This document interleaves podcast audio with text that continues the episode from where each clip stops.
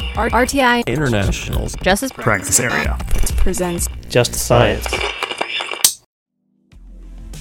Welcome to Just Science, a podcast for justice professionals and anyone interested in learning more about forensic science, innovative technology, current research, and actionable strategies to improve the criminal justice system. In episode 7 of our case study season, Science sat down with Ross Krewenka, product manager for Idemia, and Mike Ransom, automated print manager for the Michigan State Police, to discuss the development and use cases of contactless fingerprint capture technology. Traditionally, ink and paper are used to capture fingerprints from subjects. However, advances in technology have made it possible to document fingerprints electronically. Furthermore, technological advancements have made it possible to capture fingerprints without subjects physically encountering fingerprint sensors or being touched by law enforcement. Listen along as Ross and Mike describe the process of adapting industry fingerprint technology to the public safety field, how contactless fingerprint capture technology can benefit individuals with special needs and preferences, and the impact of this technology on the future of identification. This episode is funded by the National Institute of Justice's Forensic Technology Center of Excellence.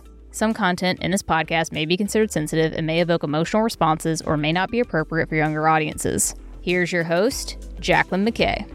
Hello, and welcome to Just Science. I'm your host, Jacqueline McKay, with the Forensic Technology Center of Excellence, a program of the National Institute of Justice. On today's episode, we will discuss contactless fingerprint capture technologies. Here to guide us in this discussion is Mobile Solutions Product Manager Ross Krewenka and Automated Print Manager Michael Ransom. Welcome, Ross and Michael. Thank you for talking with us today. Thanks for having us. Yeah, thank you. Ross, I'm going to direct the first question to you. Can you provide a little information about your background and how you became involved with mobile technologies? Sure. So I'm a product manager with Idemia, and uh, primarily my, my job focuses on solutions for officers in the field to help identify people when, when they don't have ID or, or they can't uh, provide their names. So I have a background building applications and working with mobile devices and, you know, really kind of focused on that uh, for the last few years uh, at Idemia, and uh, contactless fingerprints really plays into that. Mike, can you describe your background and how you came to supervise the automated technologies at Michigan State Police? Yeah. So before I was uh, the automated print manager, I actually did a lot of uh, computer programming and um, some SQL and report programming. So after a, a bit, I thought that that was the, a nice fit. And so um, I've been working with fingerprints for about nine years now. Nice. Well, Ross, technology is always advancing, and now it's possible to capture fingerprints without having to come into contact with subjects like traditional fingerprint sensors. Can you describe how this technology actually works? So, I mean, really the big difference between uh, contact fingerprint capture and contactless um, obviously we have to deal with the distortion that's caused on a, a physical contact uh, fingerprint but really the how the technology advances with a lot of contactless solutions is um, we're actually taking a, high uh, rate video feed of your fingers or while they pass through a device or if you put them in front of a phone and then the technology is advanced to the point where you can look at the individual frames and, and, pick out those that capture the fingerprint and refine them so that they could be used for, for search. So really the, the technology is, is kind of moved from a actual touch contact to uh, a video stream of, of fingers. And like I said, uh, the technology is, is advanced enough to where it can just pick out the frame of the best image. Could you expand on what kind of contactless fingerprint capture technologies are available and what type of cases they support? Sure. Yeah, the contact fingerprints have actually been around for quite some time. Some of the earlier products were available on the market almost about 10 years ago. So you just haven't really heard of them and they just haven't had a lot of adoption. But the earliest devices for contactless were, were physical devices that usually included, you know, up to four different cameras inside the device that's pointing at uh, a subject's fingers at different angles as they either pass through the device or put their hands in the device a lot of these devices early on uh, were used for access management. So just typical access into office buildings, that kind of thing. That technology has been available for a little bit in the private sector, and, and now we're seeing advancements uh, with you know mobile devices and essentially having you know a product that that you don't even need extra hardware for. You can just leverage your, your phone to do that. But yeah, there have been some early early advancements in physical devices that you'll see out there, and I think as contactless becomes more popular, some of those kind of stationary devices with multiple cameras will be more popular in the industry for sure. What about the strengths and possible limitations of this technology? Can you talk about that a little bit? Sure. Yeah. No. No problem. You know, with contactless, uh, you know, first and foremost, uh, you know, your software has to be able to deal with the distortion of a fingerprint. So when you take a traditional fingerprint, you know you're usually pressing down on a platen or a piece of glass, and it's it's spreading out your fingerprint a little bit when you do that.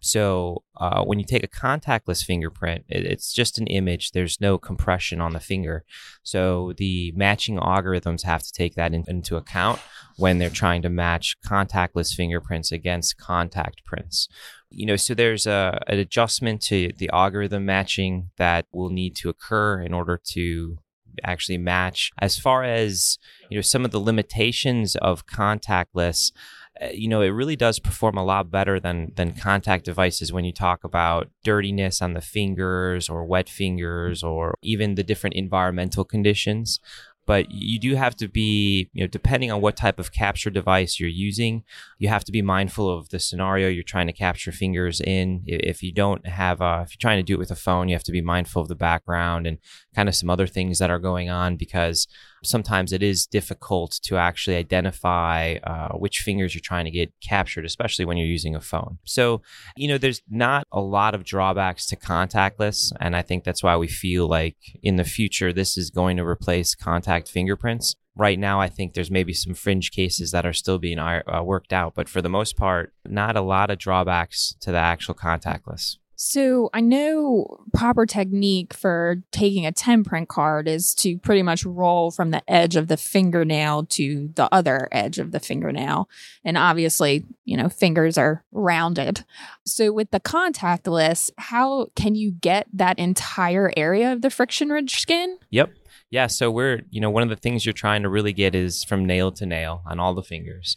So I'll talk about two different capture devices. Uh, again, the some of the earlier contactless devices that have been developed that have stationary cameras within the device, they're actually pointing at the finger at different angles. And because of that, you can get a really wide fingerprint that pretty much goes from nail to nail. You, you can actually get the sides of it with an actual mobile phone, you don't have the advantage of having multiple cameras. So you do have one that's looking directly on to the finger. So you do miss some of that edge. However, the technology is advancing to the point where I know that we're looking at solutions that could possibly, you know, where you move your device in order to get the rest of the finger. Some of the newer phones come equipped with uh, LiDAR technology that could be leveraged to, to get a better picture. Um, so we're constantly looking for ways to improve the, the use case on the mobile phone, but for some of the physical devices that exist today that do contactless, the camera positioning actually allows you to get nail from nail. Mike, I'm going to toss this next question to you. Can you discuss how this technology has been implemented in your agency? Uh, sure. Um, Michigan State's actually been using mobile ID technology for over 10 years. And even prior from when I got the position, back in the day we were using the old technology with blackberry phones so it kind of tells you how far we go back. But um, going forward uh, contact technology has improved and improved and so we were very happy with our contact technology and we're using it really well in michigan and, and using it quite a lot. After a while my uh, division director had uh, come in and said, "Hey, you know, let's supplement a little bit of this contact technology with contactless." And uh, he's, you know, was, a lot of it was due to the there's a lot of upfront costs in, in equipment stuff for the contact technology. So at the time, it was it was hitting a rate about seventy five percent, and uh, me myself, I, I always thought if, if someone says it's a hit, I want it to be a hit. I don't want it to be 75%. And I don't want people thinking that it's, you know, and but he said, well, it's better than nothing. And so um, since he was the division director, I said, okay, yes, sir. So we moved forward and um, we started uh, looking at different vendors for contactless. And once you put the word out there that you're going to something, their vendors are going to come out of the woodwork. And really, there was nobody who had a good solution. Uh, um, we actually had people coming with styrofoam boxes saying this is what it would be if we had one. You know, so we decided to uh, approach IDEMIA and because they had done had been doing the Morpho Wave for a long time, which is a another contact solution. and uh, we weren't really impressed with what they had. And after a while, as technology got better, we started investing a little bit more, and, and then we started working with them. And um, we've worked with them for like three or four years to take a solution that was going to be a proof of concept and actually turn it into a real solution. And right now in the field, we're really in a testing phase because the FBI has not officially approved it to hit their databases. So we can't what we call officially approved in Michigan, but we do have some in the fields that are, are working on their testing in a pilot phase along with the contact technology, and the reviews are positive. That's really exciting that the technology has been overwhelmingly positive. Could you discuss kind of what sort of case examples that this would be used in? So we have a few. Contactless is very strong. Uh, a lot of the in the field, the officers I did not know this when we started doing mobile ID, but they fingerprint the individual when they're in handcuffs. And with a contactless technology, um, where the screen is actually facing you when you're taking the photos, it actually is a, a, huge advantage to the contact technology where they can't see the fingerprint quality or they can't see how they're taking it. Also, another uh, um, use case that I'm pretty excited about is I tend to uh, champion the special needs and have programs for that fingerprinting them. And for hypersensitive kids who don't like to be touched at all, we can actually identify them without physically going hands on, and which will uh, limit the trauma to them greatly as if we find them in the field. So, in thinking about the future, how would you like to see this technology expand? And then, are there any other areas that might still need improvements? Yeah, so I, I see a, a, bright future for contactless. Currently, we about a year ago we tested it against contactless in a controlled environment, and really we're getting a 97% hit rate contactless versus a 99% hit rate for contact. So I can definitely see it going forward and being the way of the future. I know a lot of officers are very concerned about residue on platens and you know drugs and stuff and and dirt and and uh, so um, it's one of those things where I think they're going to enjoy it once it goes full screen.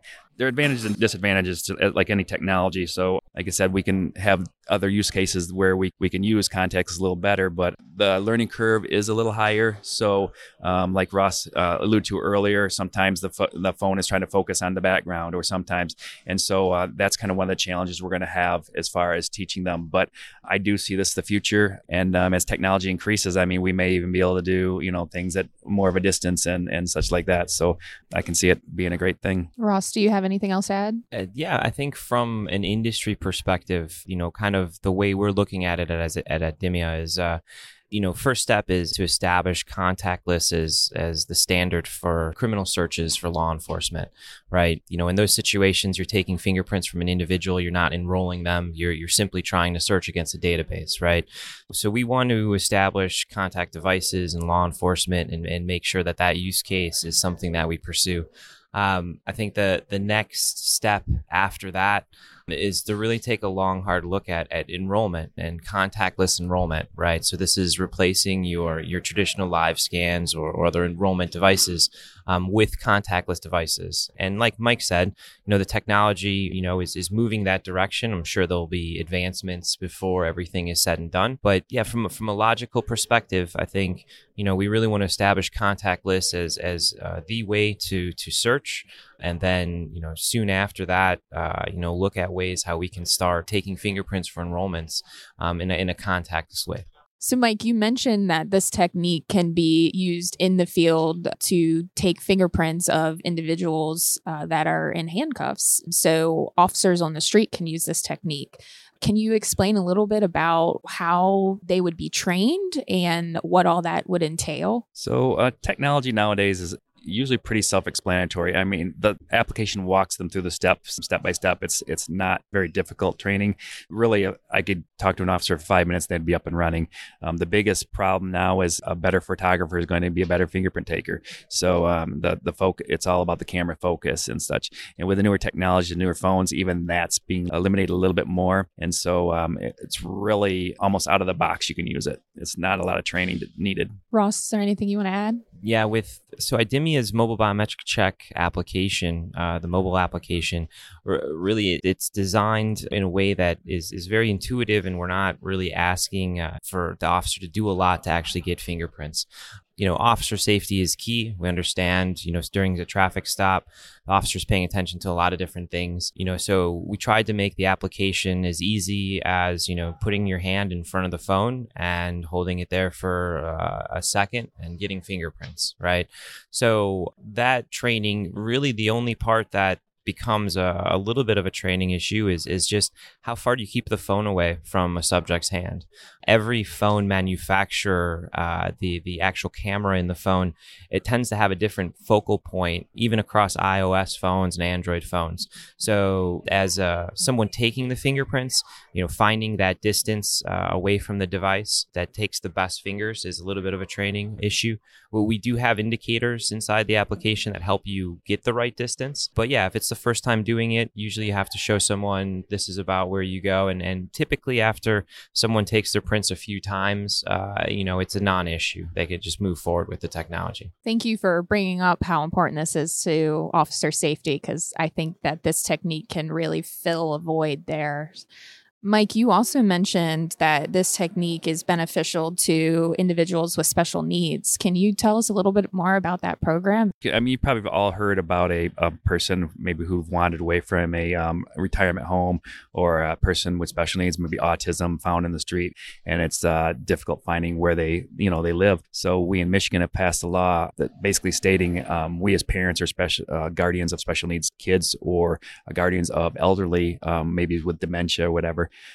we can allow them to fingerprint, store it in the database along with a photo, and we can use fingerprints and facial recognition both on the street to be able to identify them.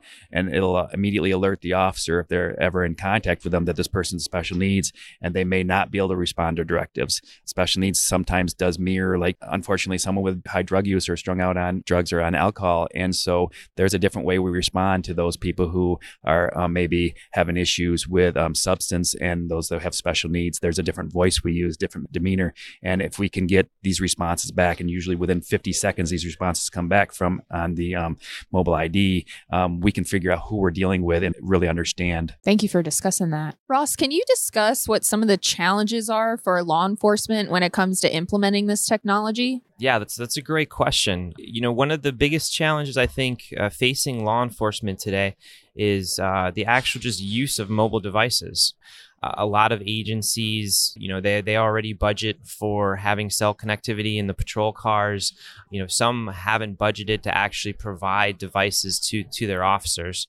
And, and under no conditions would we ever expect an officer to utilize this type of technology on their personal phone for a number of different reasons. So for those agencies that are, are looking to leverage this technology, it's, it's really important, first off, to have a, a mobile device management system in place to be able to manage your fleet of mobile devices. Uh, essentially, this is going to give you control. So whether an officer loses a phone or it gets stolen, you can you can wipe it uh, or clean it from a remote location.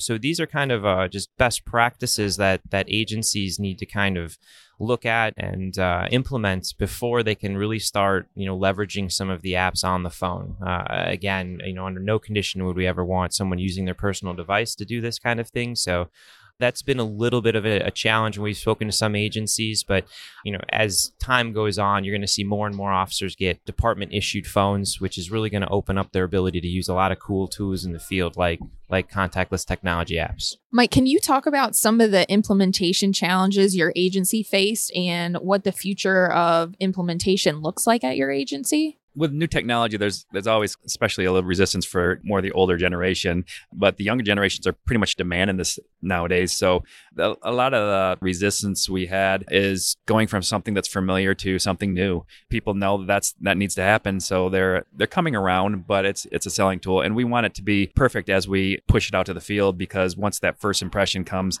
if it's not a good one, you know they have a tendency to uh, be less likely to use it what's really stopping us to go from full implementation right now is um, the FBI still needs to test to make sure that it is okay to hit their database. We're not approved to hit the FBI database as of now. We can hit our Michigan database. So anybody who you know commits a crime in Wisconsin or a different state, we won't know that on a mobile ID hit right now with contactless. So we're looking to start testing with them later on the year and hopefully uh, be done with that and get approved pretty quickly. I guess one of the other roadblocks in getting this technology is, is funding. And um, really with as many things as this can help. So you're talking about public safety, you're talking about officer safety, you're talking about uh, special needs. You can really plug into a lot of grants. There's a lot of grants out there. Um, one of the times we advanced our contact technology, we got a quite a sizable grant to be able to buy new equipment to actually do this. So there are grants out there that you can plug into. You just have to look for them. You brought up that because you haven't been able to fully implement this technology and you can only search the prints in Michigan. Are you also taking the traditional type of prints in addition to the contactless prints of individuals so as far as enrollment, um, we are still only using contact prints. We and we will probably for the foreseeable future. For the queries, we are doing them side by side right now. So we are doing the contacts with the contact prints. Um, once uh, the FBI comes along and able to approve it, then we will allow the contactless to be operated in Michigan. W- there has been discussions to allow the contactless to be uh, approved in Michigan without the FBI, just so it does limit us to the Michigan database and any crimes in Michigan. But um, sometimes that the thought process is, is something is better than nothing. So we're in discussion of that right now. Ross, is this technology being used anywhere outside of Michigan? Uh, yeah, actually, that's a great question. Um, so, IDEMIA has been developing our mobile biometric check application for the last few years and working with, with agencies like Michigan State. However, we have worked with a couple of other agencies to actually implement the same type of solution. The folks in the Arizona Department of Public Safety do have our mobile biometric check application, and, they are currently right now searching their own state uh, database or their state AFIS system for fingerprints. And then we also have uh, another uh, customer in, in the northeast part of the, of the United States that's used the technology uh, essentially for identification in a number of different use cases. So yeah, there we do have implementations. Again, that there is a, a, tendency from some agencies to wait until we have the full FBI approval.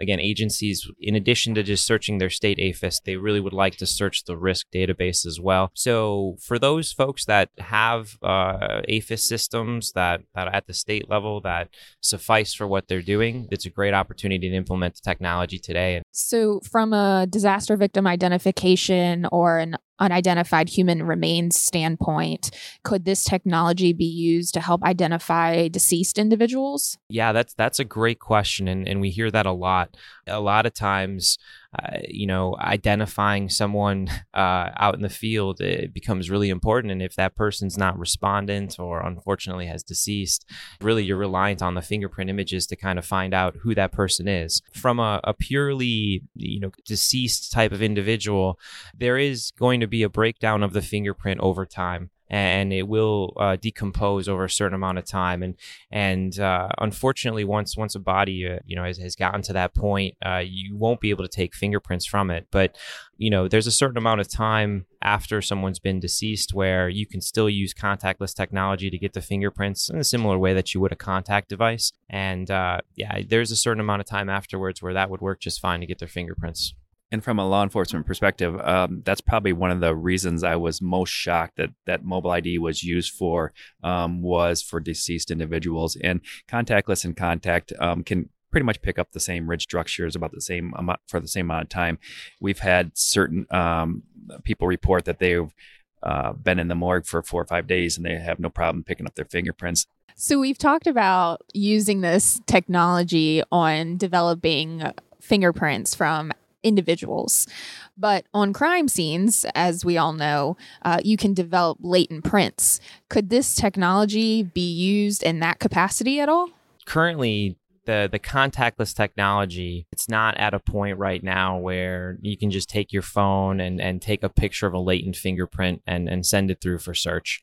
Unfortunately the the cameras in your normal smartphones today are just not equipped with the technology to to actually just get that image off of you know the various different surfaces that you might find a latent fingerprint we have been experimenting with certain applications. Uh, we know that if you treat the fingerprint or you, you, dust the fingerprint or put a fluorescent light on the fingerprint, does usually make the image easier to capture, and and there is some a possibility to kind of kind of use a phone in conjunction with some of your traditional methods to to get uh, latent fingerprints. But uh, unfortunately, it's not a technology right now that's that's kind of been developed to a point where it's it's easy for people to use and, and it's really going to provide a, a time saving or benefit. Again, uh, we think that moving forward, that's going to be extremely beneficial to crime scene investigators to to just use their phone to capture latents. But currently, the technology is just just not there just yet. Yeah, I think that's the dream, right, for crime scene investigators to be able to process and get those prints and search them right away and provide those leads to law enforcement as soon as possible. Yeah, of course. I, I couldn't agree with you more. And and you know, a lot of times in those those scenarios, time is of the essence, right? So mm-hmm. the faster you can can get a latent print in for search and the faster you can make an identification, you know, it, it's really going to provide a lot of value to the agencies that are working the case and actually, you know, getting the case, you know, solved as quickly as possible. Ross and Mike, thank you for your time today discussing this topic with us. It has been a pleasure speaking with you. Thank you so much. Thank you. If you enjoyed today's episode, be sure to like and follow Just Science on your platform of choice. For more information on today's topic and resources in the forensics field, visit forensicscoe.org. I'm Jacqueline McKay, and this has been another episode of Just Science. Next week, Just Science sits down with Brian McVicker to discuss processing fabric for footwear and tire impressions using ninhydrin. Opinions or points of views expressed in this podcast represent a consensus of the authors and do not necessarily represent the official position or policies of its funding.